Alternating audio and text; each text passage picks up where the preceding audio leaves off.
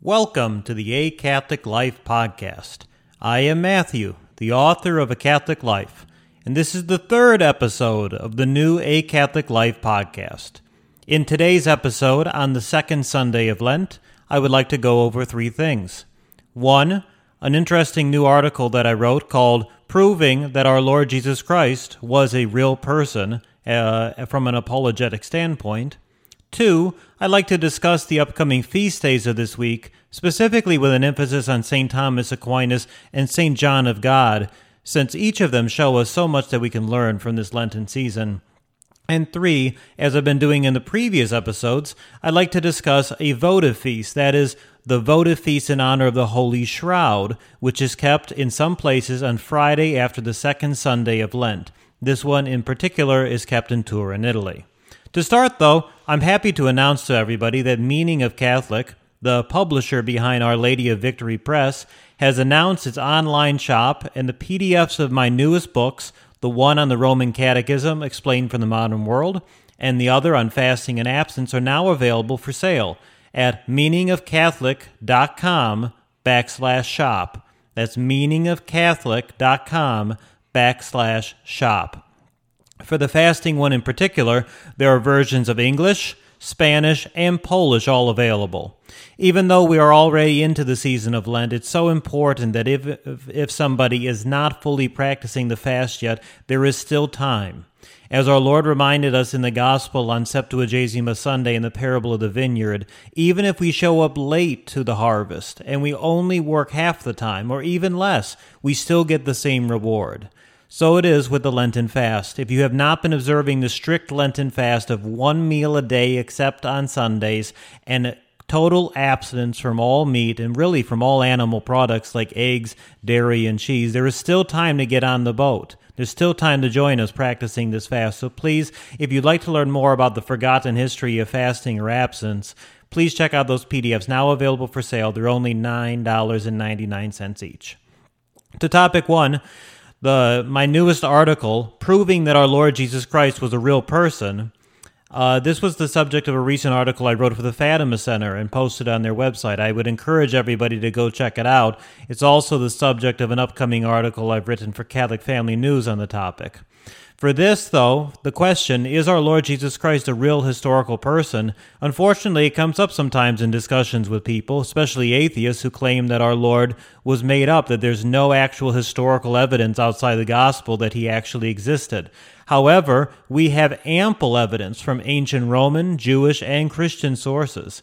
In fact, the presence of his life documented through non Christian sources is further testimony of the verifiability of his life, since even non believers saw it necessary to document his impact on the world at the time.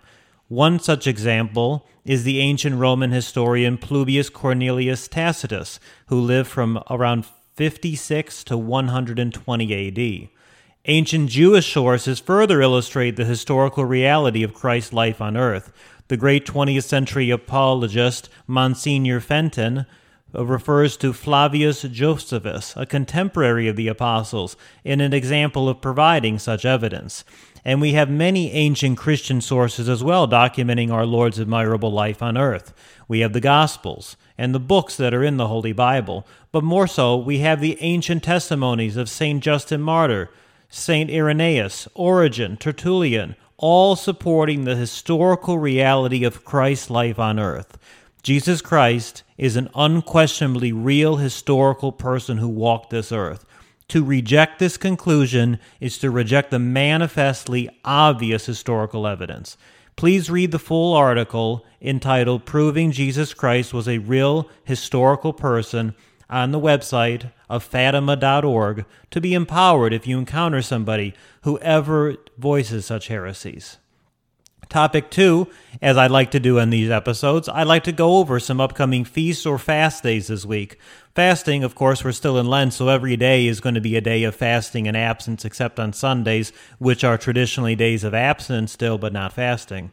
But feast days this week are interesting, even though in the 1962 Missal, we still have the feria of Lent taking precedence over these feast days. They're still going to be commemorated in the liturgy, and we should still invoke the patronage of these saints. This week, for instance, we have Saints Perpetua and Felicity on the 6th, St. Thomas Aquinas on the 7th, St. John of God on the 8th, St. Francis of Rome on the 9th, and the 40 Holy Martyrs on the 10th. In particular, I'd like to focus on St. Thomas Aquinas and St. John of God. For instance, St. Thomas Aquinas, known as both the common doctor and the angelic doctor, is one of the greatest sources of intellectual inspiration in the history of the world. It's especially ironic that St. Thomas, who was dubbed the dumb ox by some, would become recognized as one of the most brilliant scholars in the history of the Church. Having written more than just the Summa, we sing hymns written by him each time at benediction and the Blessed Sacrament when we sing the O Salutaris Hostia and the Tantum Ergo. His presence lives on. He was only 49 years old when he was called home to heaven, and exactly 49 years later, he was canonized by Pope John the 22nd in 1323. St. Thomas was officially declared a doctor of the Church in 1567 by Pope St. Pius V, and his feast day has traditionally been celebrated on March 7th up until the disastrous effects of the Second Vatican Council. It is still, though, celebrated on such a day in the traditional Roman calendar.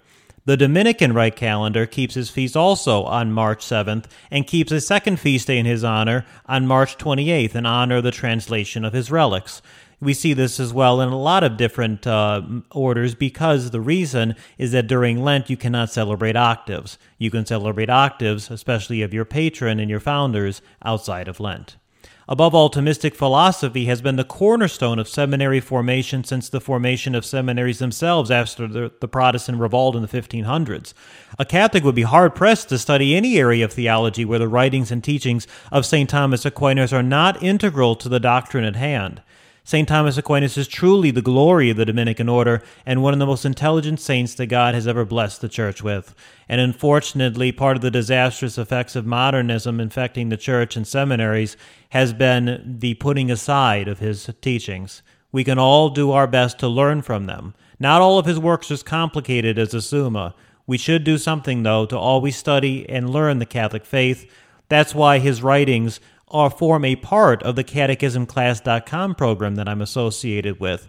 Though, of course, they're always augmented with other things since most people are not well equipped to just read St. Thomas directly. Also worth mentioning this week is St. John of God, especially as we strive to do more penance and good works during this Lenten season. As a young man, St. John of God led a raucous life and one devoid of emphasis on our Lord and on, and on God entirely. St. John of God lived as a mercenary and fought with the army under Charles V throughout Europe and northern Africa. It was not until he was more than 40 years old he realized the severity of his sins. He received a brilliant vision of the infant Jesus who called him John of God. To make up for all the misery he caused others as a soldier, he rented a house in Granada, Spain to care for the poor, the needy, and the unwanted. He lived then completely for our Lord, Jesus Christ, during this time, and he served the Lord diligently. St. John of God gave whatever he had and begged for what he needed. He even converted his patients and those who saw him work with them. St. John of God founded the Order of Charity and the Order of the Hospitallers of St. John of God, building two hospitals through only the alms he raised. He was a friend of St. John of Avila, and he even had the stigmata. On March 8, 1550, St. John of God died in Granada while praying before a crucifix from an illness he contracted while saving a drowning man. He was canonized on October the 16th, 1690 by Pope Alexander VIII, and Pope Leo the XIII added his name to the Litany of the Dying. This March 8th, please pray the Litany of the Dying, especially for your Lenten penance. And lastly, the third topic I'd like to discuss in this short third episode of the A Catholic Life podcast is the votive feast of the Holy Shroud. Now, the Holy Shroud has been subjected to a variety of scientific examinations to confirm its authenticity using scientific methods. In fact, the Turin Center of Colorado has demonstrated that the fold marks found on the shroud indicated it, that it once resided in Constantinople in the 10th through 11th centuries. That is in contrast to those who claim that the shroud was a 14th century forgery. Such a claim corroborates historians who maintain that the Lord's burial cloth was in the possession of the Byzantine emperors before the sack of Constantinople in 1204. And I guess I should go back to say, if anybody is not aware, the Holy Shroud is believed to be the burial cloth in which our Lord Jesus Christ was buried. Now, the Holy See remained silent a long time on whether the shroud in that is now kept in Turin was indeed our Lord's burial shroud. It wasn't until 1940 that a nun obtained authorization from the Archdiocese of Milan to produce the Holy Face medal with the image of the Holy Shroud. And Pope Pius XII subsequently approved the image in 1958 in connection with devotion to the Holy Face and the Feast of the Holy Face, which he instituted to be said on Shrove Tuesday of each year in reparation for the offenses of Mardi Gras. That was the subject of a previous episode. Closer to our times, even Pope Benedict XVI has expressed his own belief in the authenticity of the Shroud of Turin as our Lord's burial cloth.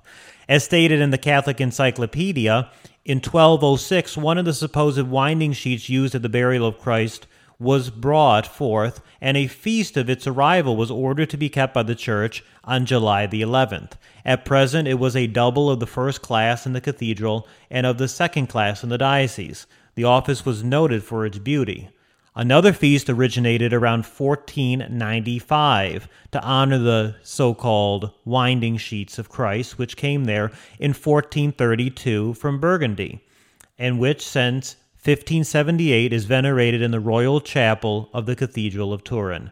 This feast is kept on the 4th of May, uh, which is the day after the finding of the Holy Cross, which is in the pre 1962 Missal and this feast on the 4th of May, kept in this place, was approved in 1506 by Julius II. It's now kept in Savoy, Piedmont, Sardinia, as the patronal feast of the royal house of Savoy.